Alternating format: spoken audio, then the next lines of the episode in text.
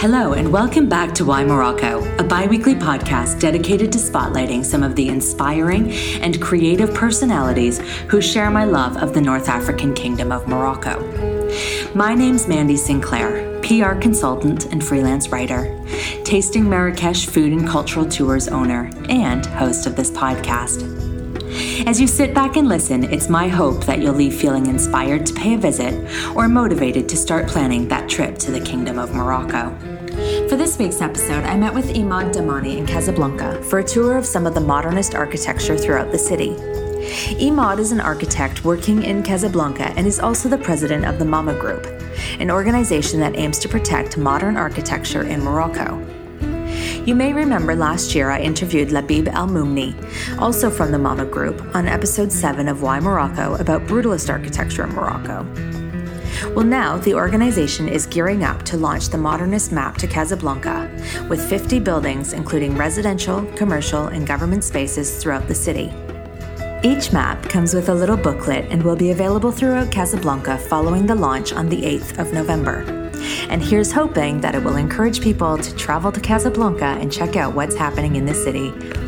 So let's listen in as Imad talks about exploring beyond the Art Deco downtown to find the modernist gems located throughout Casablanca.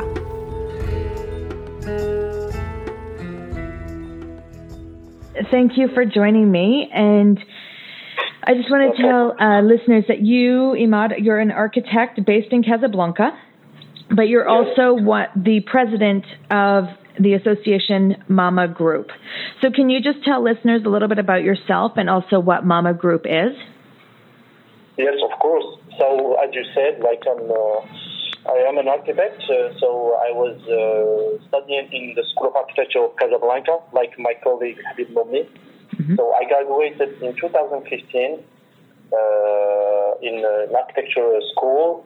And after, uh, I wanted to do some uh, experience abroad in architecture to see how architecture was uh, made abroad and to get some uh, experience in the field. Mm-hmm. So I went uh, to Paris to work in a, in, a, in a big office called Architecture Studio.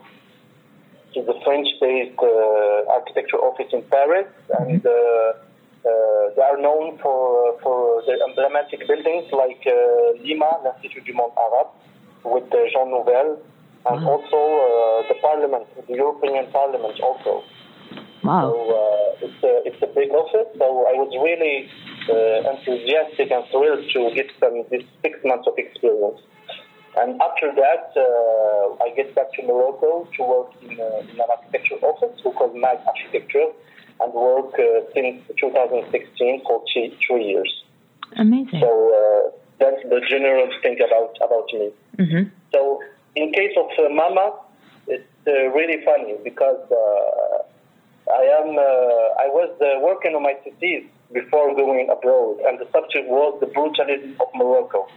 So I was really uh, concerned and I was really curious about uh, this uh, style of architecture in Morocco that was not really known, not really uh, recognized, and it was really Uh, a great thing. It impacts me uh, uh, when I see those buildings and those production of architecture. Mm-hmm. So, uh, so in my thesis, I wanted to, to dig a little uh, much more to know this architecture and even more to know the historical context about this, this period. Uh, how this this period was was uh, constructed in Morocco and uh, who are the architects and uh, what is the, the, the context of historical, political, and economic about this production. Wow, and what were your findings? So I was really thrilled. Like, uh, uh, I, I didn't know that in Morocco we were like some iconic buildings of modern architecture. I was just seeing in magazines when I was a student of architecture. I was seeing just the international magazine of uh, of buildings of uh, of Kanye Meyer or Frank Lloyd Wright or Le Corbusier. Who I was really inspired by this type of modern architecture, mm-hmm. but I never uh, linked the reference with Morocco. So when I was when I was uh, when I see uh, the first uh, uh, buildings of Morocco like Zevaco uh, Villa Suita. Uh, that nowadays is uh, Paul, mm-hmm. and uh, and other buildings. I was really amazed by this uh, by this production. So I wanted to, to know a little bit more and to study it and to know deeply about it. And so yesterday when we met um, in Casablanca, before we yes. did our tour, Labib said to me something like, um, brutalist architecture isn't necessarily modernist, but modernist architecture can be brutalist. Uh, but uh, as you know, uh, nowadays when, when we see a modern architecture, mm-hmm. nowadays it doesn't mean anything, because everything we can see is modern. It's modern house, it's modern. We don't see uh, the specificity of modern architecture like nowadays. Mm-hmm. So that is the, the first step. The second step is like brutalism was a continuity of uh, of uh, of the, the modern movement of architecture. Mm-hmm. So uh, the movement, the modern movement was like created in the first early twentieth century by uh, known architects like Le Corbusier, Adolf Loos, uh, Frank Lloyd Wright, and, and, and a lot of architects. Mm-hmm. And this, and they developed this. this uh, dogma or this, this this theory about modern architecture, how it should be, like simple uh, uh, volumes, clear lines, uh, pure pure aesthetic, and everything. So mm-hmm. that was the first thing about modernity. Brutalism came came in the fifties and sixties because a new generation criticized this modern architecture before, that uh, said that it was not related to the uh, context and to the culture and to the geography of mm-hmm. Of, uh, of architecture all over the world. So brutalism was like uh, a critique to the modern architecture. But in the story is a continuity, because brutalist architecture, they employ all of the theories of modernism, like uh, structure, clarity, surfaces, uh, building clear volume. So it's it's more than evolution than than postmodernism that came after, and they they uh, they bash everything about mo- modern movement. So for us, it's, brutalism was more than continuity. Okay. But when we say, but when we say brutalism, uh, modern is not really linked to brutalism, because mod- modern uh, is linked to other styles also. We can uh, we can link interna- the international style of Mies van der Rohe and uh, and uh, and Philip Johnson. We can say it's also a modern architecture. We can link also Le Corbusier and other styles, but all generated through the modern architecture. But brutalism was was the continuity of that. Can you just tell us yeah. a little bit about what MAMMA is? Yeah, actually, it's a cool name. It is a cool name.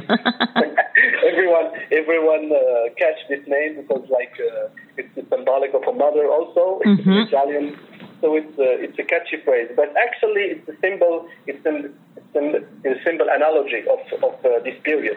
Actually, uh, this period was really known. Uh, this, this generation of the, the fifties was known uh, as the Group Gamma.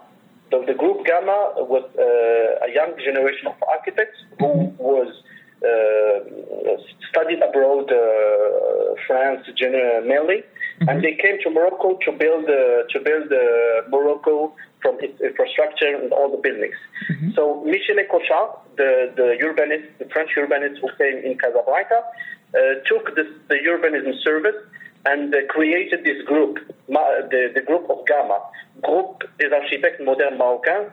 And with this group, there are a lot of modernist architects, like uh, uh, Elias Zagouri, Jean-François Zevaco, uh, Henri, uh, Henri Pastemain, Louis Rio, and other architects that was really making an impact to, to, to modernist Moroccan architecture. Mm-hmm. So as a memory for them, we call this MAMMA, to call it memory of, uh, of, uh, of modern architecture of Morocco. Oh, that's amazing. And so then, to really immortalize it, you're launching, through MAMMA, you're launching a modernist map to Casablanca.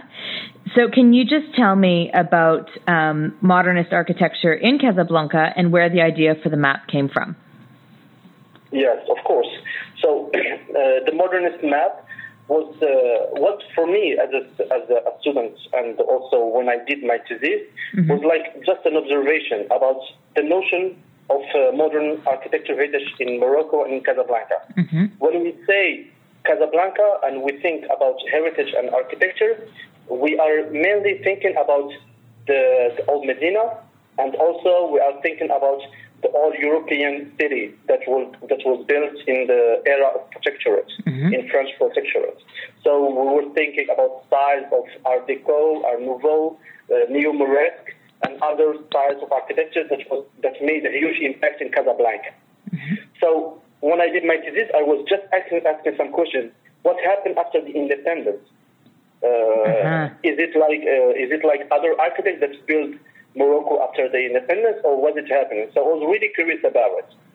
So this map uh, was just uh, a continuity of the big, big publication uh, book that was known of uh, uh, Jean-Louis Cohen and Monique Eleb, uh, mm-hmm. who was uh, who called Casablanca mythe et figure d'une aventure urbaine.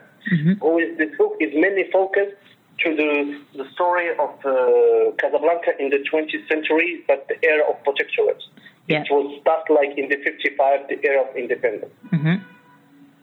So the map, uh, we wanted to know uh, about what is happening uh, after the independence. So, and after our analyzing, we we we we, we found that there is a lot of modernist buildings built by this young generation of architects that came uh, that came uh, from studying all over uh, the world and mm-hmm. built the Moroccan independence. Amazing. And so who were some of the key architects working in Morocco um, post-independence? So uh, the key architects, there's a lot of key architects, but as you know, maybe a lot of people know Jean-François Zevaco is yeah. most known mm-hmm. of his architecture. As you can see, he built a lot of iconic buildings in Morocco, like Villa Suita, as we said, uh, like the uh, station terminal of Sidi Harazim. Mm-hmm. So, uh, it's a bath thermal that we really know. They're, uh, yeah, it's beautiful. The mm-hmm. Yeah, it's really, really beautiful. And uh, you have a lot of architects also uh, built in this period, like Elias Zagouri. He was the fr- uh, the first uh, Moroccan uh, Jewish architect who was uh, who was building here, came to Morocco. And you have also uh, Witt Rieu, Henri Pastemain, Faraoui de Mazières, uh, Gaston Joubert. A lot of architects, but in generally they were like fifteen to twenty architects. And then, uh, and then, when was the modernist architecture boom in Casablanca? What years was it really booming? So it's really interesting because uh, it was really booming uh, Moroccan modernism. Uh, if you may, we make after the independence, mm-hmm. uh, Casablanca was really uh, a modernist architecture known for their style of Art Deco and Art Nouveau and er- every style. So basically, Casablanca was really dense city and full city. Uh, it was not really, uh, they were not really developing much, as much as other cities. Okay. So in the protectorate, they, they were really focusing in Casablanca and other major, minor cities, but Casablanca was the, like the, the, the big point and the huge point of Morocco. Mm-hmm.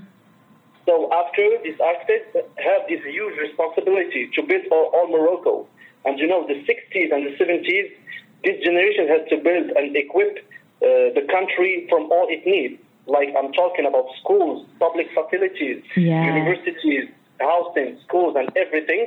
And it was like just a young generation of fifteen to twenty to build all over Morocco. So wow. It was a huge responsibility. But... Uh, as we know, uh, the, the most iconic uh, production of this uh, this architecture was in Agadir.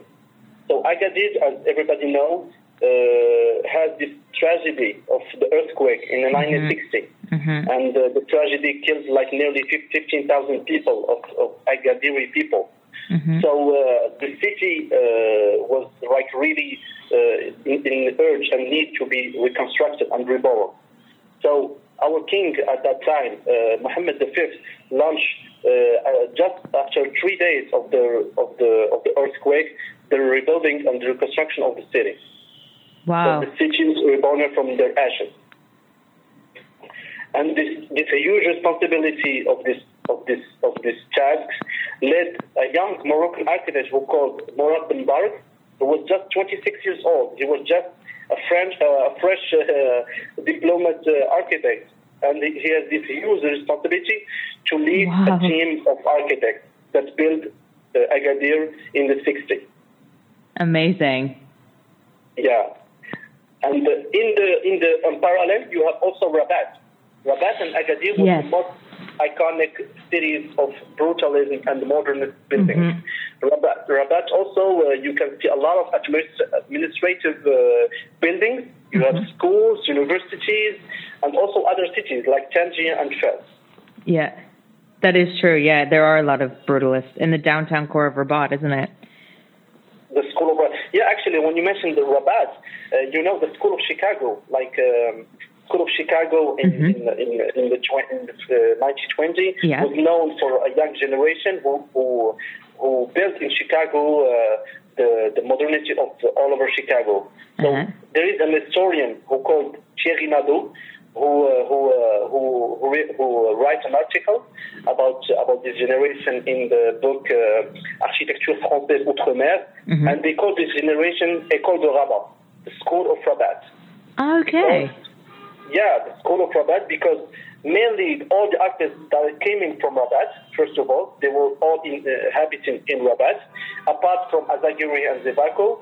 But also, you can see there is a, a big unity in their architecture. You can see it's like a huge movement of modernist architecture. Not any, uh, not nobody doing whatever he wants. Uh-huh. It was a huge movement, and there was strong unity of modernist architecture. And so you're producing this modernist map to Casablanca, and you include yeah. uh, residential, commercial, uh, government buildings. Can you tell me a little bit more about the map?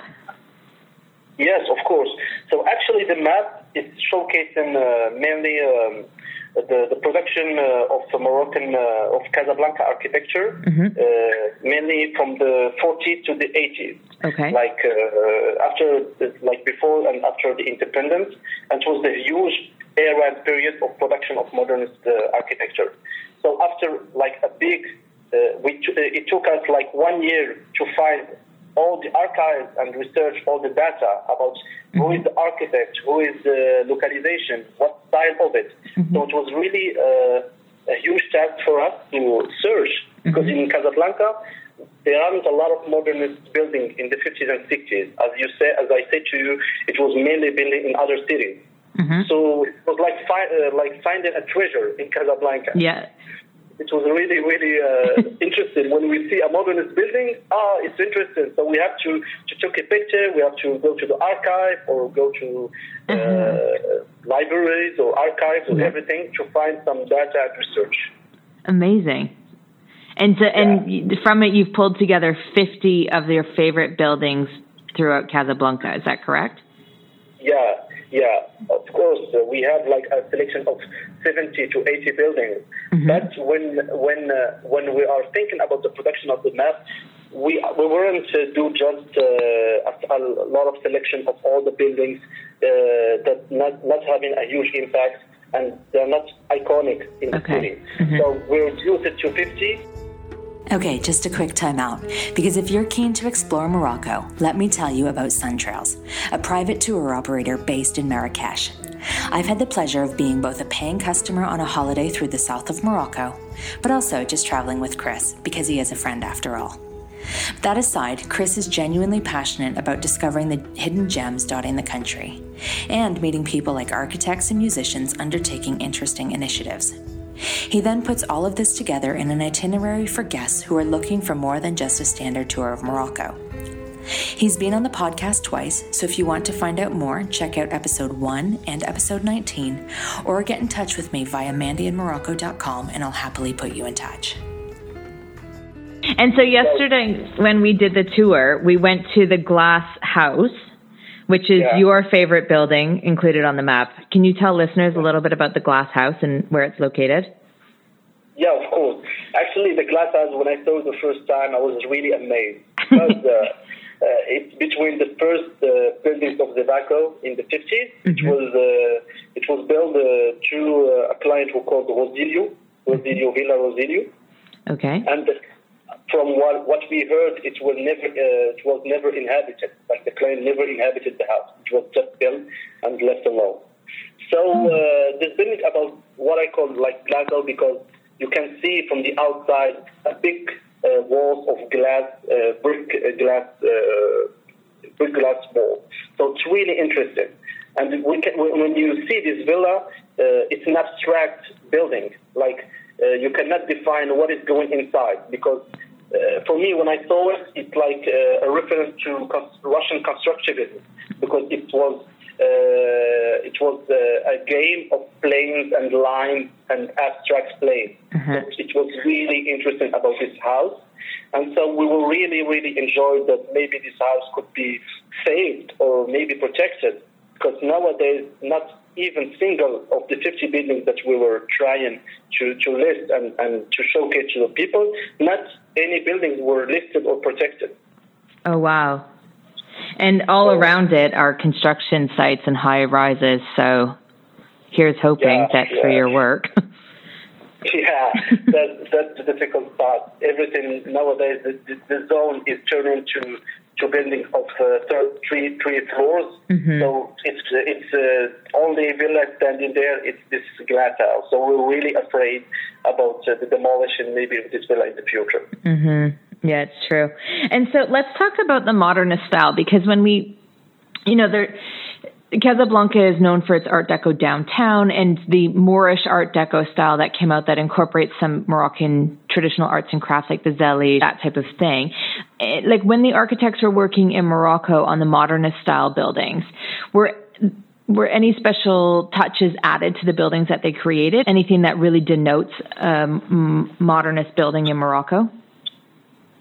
Yeah, yeah, of course. Uh, it's interesting question.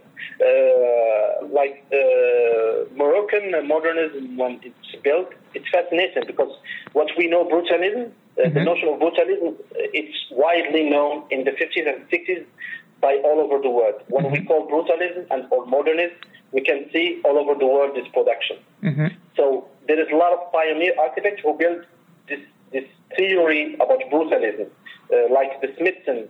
Uh, in, in in Great Britain, mm-hmm. when they uh, the first uh, invent this, this word brutalism, like as a as an empirical game. So they they built uh, Hans Stanton School in in London uh, that described the the, the veracity, the, the truth about architecture, the honesty about architecture. But also, you, you have also a pioneer architect who called Le Corbusier, mm-hmm. who is who like massively spread the word by but uh, by the word béton brut. So béton brut, it's raw concrete, mm-hmm. and uh, this word spread all over the world, and every country built brutalism. Mm-hmm. But as you can see, brutalism is really specific, and that is interesting part. The specificity of Moroccan brutalism. It, that it, this generation was not just copying stylistically this architecture, was not just doing uh, raw concrete, mm-hmm. structure, appearance, structure, and everything, but they were really adapting to the to the to the local and cultural need of Morocco, to the tradition. For instance, as you see uh, with us, the postal the postal uh, yeah. tree center of uh, Faraoui de Mazières, you can see as you see it's like. A big, huge, massive, brutalist building. Mm-hmm. But uh, in the facade, uh, you can see the facades are covered with blue local liege of ceramic that mark the Moroccan influence. I don't mm-hmm. want to, to, to say identity, because identity for me, for, for, for me and maybe for us is always evolving. Yes. But influence was like something uh, you see maybe from your your, your culture, uh-huh. and you have to, to make it more contemporary and more modern to evolve. It's true. I do see in brutalist buildings across Morocco the use of the Zelige tile work in different blue, green, but also I see woodwork often incorporated in Moroccan brutalist. Yeah, of course, there is a lot of interesting wood, woodwork and also some uh, stonework that you can see in the in the uh, villa of Zevaco, his own villa. You mm-hmm. can see some uh, the, the, the the wall is all covered with with uh, with uh, stone, and also the villa, la villa Ronde or la villa Camembert. Yeah, they built it by uh, German architect Ebert. Mm-hmm. Uh, the the wall of the periphery was built by the stones. And this stone was a reference of the of the of the periphery of uh, Douala of Casablanca, oh. because in Casablanca, in the village, in the rural buildings, they are covering their, their houses with this stone. So that is interesting part about modernist uh, architecture, Morocco. They are always reinterpreting, and also they are always influenced by this tradition. Mm-hmm. But important also, they're adapting this architecture to the climate also. So when you can see the market of Rue d'Agadir, as we can see this huge market of Zevaco, you can see this parasol was really uh, with raw concrete, but the boxes shops were really inspired by the souk, by the Moroccan souk, like tiny shops ah. with, with narrow streets. Mm-hmm. You can feel the atmosphere of the souk, but not in kitschware, yeah. in more modern way. Now that's so interesting. Touching yes. on the the post office distribution center, um, you also, when we visited, we also saw some of the artworks installed on the exterior of the building. Yeah. And I understand there were some brutalist um, hotels that were built, and they had artworks by Melahi. And this particular building, the post office distribution center, which is included on the map, has artworks by the artist Shaba. Is that Is that something that is quite standard, or that was a touch in Moroccan modernist architecture to include artwork? Yes, yes, of course. Especially the two architects, Faraoui and de Mazières, uh, they are really more focused in uh, in the integration of architecture and art, and art and craftsmanship. So if you can see uh, all the buildings that they made, especially the touristic ones, the hotels in the south mm-hmm. or in the north, you can see a lot of work of wood, uh, of, the, of uh, wood panels, of tiles, of uh, of, ah. the, of uh, stone. Yep. And you can see this uh, what is called, for me, the integration, the integration of art uh, to the to the to the goal of construction. Uh-huh. And as I said to you, maybe I, I, I made this reference to the Bauhaus uh, ideology. Yeah. Like, like all the, the art of construction and the, and craftsmanship uh, has to be uh, uh, toward uh, architecture. So you can have this unity of art and architecture. It's amazing. It's such a cool building. And that's one that um, visitors who have a copy of the map could go and see from the outside, because it's still operational as the post office distribution, right? Yeah, yeah, yeah. There is a lot of buildings that's operational that you can visit mm-hmm. uh, publicly. Mm-hmm. Uh, so what is that? This is the important part. So in the map, focusing on buildings that were not really uh, photographed, but also uh, uh, nobody knows uh, the existence of this building. Yeah. You know, uh, like the, the Wadis market, like nobody knows that maybe it's from Zevaco. Mm-hmm. So every every Sunday I go there to see the markets, and it's really really oh, wow. interesting. And and yeah. so a lot of these, like I know, for example, um, the uh, Villa Zevaco, which is also sometimes known as Villa Suita, but it's now houses the Chez Paul uh, Cafe. So visitors can actually go in that. That's actually one of my favorite buildings in Casablanca. Um, Villa Camembert I was in because. But they had a special event, so I'm not sure that it's typically open to the public. But something like the market on the Rue d'Agadir, um, these buildings are open and people can go in and explore some of them that are included on the map. Is that correct? Yes, of course. The, uh, like mainly the, all the buildings are tourists and visitors can can uh, can visit them. Mm-hmm. Uh, that's something what we mentioned in the map, that there are some private uh, villas also, yeah. which will be more difficult for, for tourism, maybe, or for people to, to, but maybe you can see the facade outside, or maybe mm-hmm. you can you can arrange some, some uh, uh, meeting with the client that had inhabited there. That was really cool. Mm-hmm. We were really glad and we were really joyful about uh, the opening of the Villa Camembert in the last Ramadan. Yeah, it was, it was amazing. Really, really, yeah, it was really amazing. And you know what? There's a mythical story about this villa, because oh. any, any, everybody thought about this villa that it's turning around herself. You know, uh-huh. like uh, they have the cold, the cold, uh, the cold uh, plate, and the villa, because it's round, it's that that uh, it's turned around herself. Uh-huh. But it's a myth, you know, because nobody has the chance to visit to visit the villa. Uh-huh. But when people visit the villa, they, they discover yeah. uh, this myth was not true, but uh, but also they discover the, the, the richness of this villa, which was really avant-garde in the sixties. Oh, it's amazing. I, I actually came to Casablanca specifically to go to the the art exhibition and take the tour that they were offering um, during Ramadan in twenty eighteen so that I could see the building. It was just such a special moment. Of course, yeah, yeah. So I just want to talk about neighborhoods, because here in Casablanca, um, the downtown's really known for its Art Deco, kind of actually it's an open-air architectural museum. Um, but there's also an area called California, which we discovered together, and that's also where Villa Camembert is. So can you just tell me about this neighborhood, because it seems that's where a lot of the modernist villas still stand today. Yeah, yeah.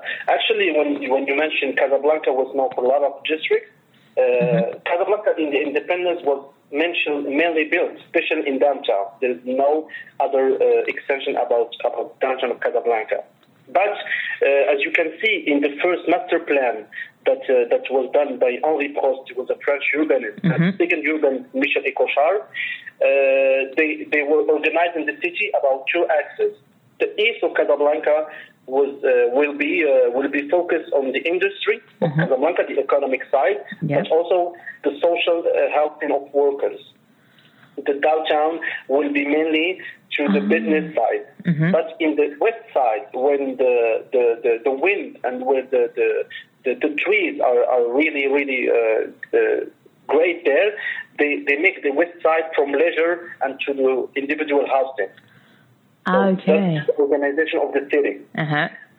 And in the west side, uh, one of the neighbor, the most known neighborhood was called California. Uh-huh. California, maybe, I don't know the specific what it's called California, maybe to the to the Californian uh, uh, Californian state of U S. Mm-hmm. But the, what, what is interesting is in the fifties and after the protectorate, uh, Moroccan uh, Moroccan clients and Moroccan uh, businessmen wanted to build a modern house and a modern house of living, like a new lifestyle. And yeah. they were really inspired by the architect, who was really also uh, attentive to what is producing uh, abroad, especially in the in the, in the U S. So uh, one of the, as you can see, one of the most iconic houses there is Villa Schulman. And when you can see this villa, it's really a direct influence to Richard Neutra uh, houses in California. Wow. So, uh, that's what, what, what we call Californian style. Uh-huh. Because, uh, first of all, Casablanca and Los Angeles, California, were in the same uh, line of the equator.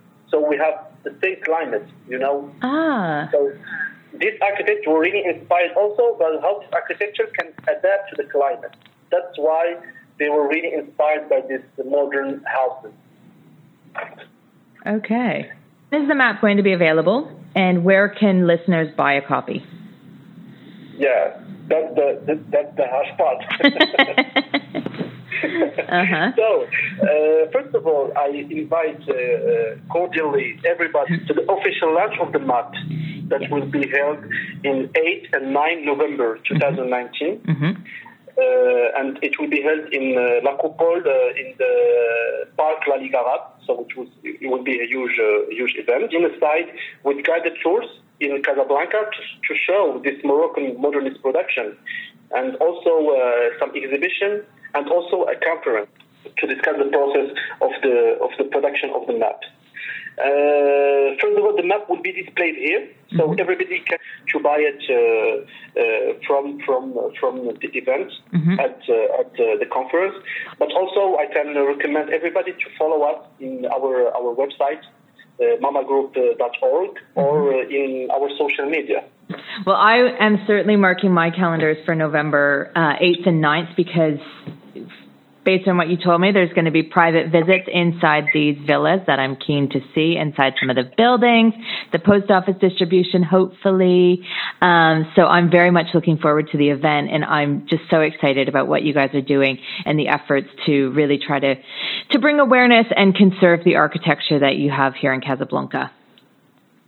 Yeah, yeah, well, we're really happy that you will be there. Well, thank you so much, Imad, for your, your time today and yesterday, and taking me out and seeing like what your city has to offer on the modernist front. Yeah, it, it was a pleasure for us, and uh, you, you are you are free to, to come wherever you, you, you want to Casablanca to see another site, another building. Absolutely, thank you. If you're a fan of getting off the tourist trail and planning to be in Marrakesh, join us for one of our Tasting Marrakesh food and cultural tours. On our Tasting Marrakesh Guillis tour, we explore some of the twentieth century architecture in Marrakesh, stop at some of our favorite art galleries housed in Art Deco gems, and wander through parks and religious buildings that surprise visitors who dare to venture beyond the Marrakesh Medina. We chat history, eat street food, and shop. You know, some of my favorite things. But don't just take it from me. Condé Nast Traveler recently included this tour on its roundup of ten cool things to do in Marrakesh. Our website is tasting dash marrakesh dot com for more details. That's Marrakesh with a C H. All of our tours are private and bespoke, so we take you only to the places that interest you.